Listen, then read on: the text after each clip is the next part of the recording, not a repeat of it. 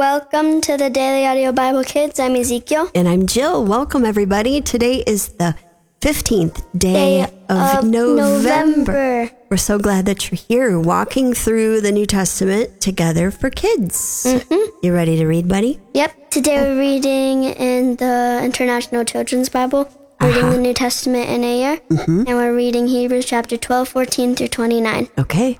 Try to live in peace with all people, and try to live lives from free from sin. If anyone's life is not holy, he will never see the Lord. Be careful that no one fails to get God's grace. Be careful that no one becomes like a bitter wheat growing among you. A person like that can ruin all of you. Be careful that no one takes part in sexual sin, and be careful that no person is unholy like Esau. He told all his rights as the oldest son for a single meal. You remember that after Esau did this, he wanted to get his father's blessing. He wanted this blessing so much that he cried, but his father refused to give him the blessing because Esau could find no way to change what he had done. You have not come to the mount to a mountain that can be touched, and this is burning with fire. You have not come to darkness, sadness, and storms. You have not come to noise of a trumpet or to the sound of a voice. When the people of Israel heard the voice, they be- begged not to have to hear another word. They did not want to hear the command. If anything, even an animal touches the mountain, it must be put to dead death with stones. When they saw this was so terrible that Moses said, I am shaking with fear. But you have not come to that kind of place. The new place you have come to is Mount Zion. You have come to the city, Mount Zion. You have come to the city of the living God, the heavenly Jerusalem. You have come to thousands of angels gathered together with joy. You have come to the meeting of God's firstborn children. Their names are written in heaven. You have come to God, the judge of all people. You have come to the spirits of good people who have made who have been made perfect.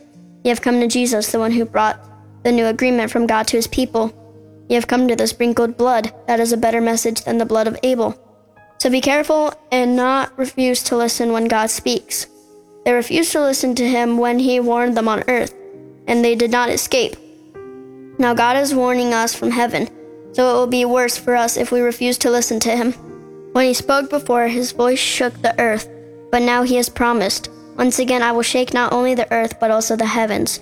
The words once again clearly show us that everything that was made will be destroyed. These are the things that can be shaken, and only the things that cannot be shaken will remain. So let us be thankful because we have a kingdom that cannot be shaken. We should worship God in a way that pleases Him. So let us worship Him with respect and fear, because our God is like a fire that burns things up. Mm. That's a good reading today. So, the very first thing that we read is try to live in peace with all people and try to live free from sin. Mm-hmm. What do you think it means to live in peace? Live with God mm-hmm. and be happy, mm-hmm. be kind. Mm-hmm. You know what it makes me think of when I think about living in peace? What? When you want to go to argue and fight, and when you want to be mad at somebody, you actually have to be the first person to say, I'm not going to say that mean thing that I want to say to you.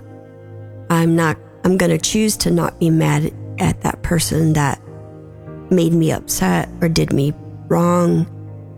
You have to extend peace first in order to live in peace with all people.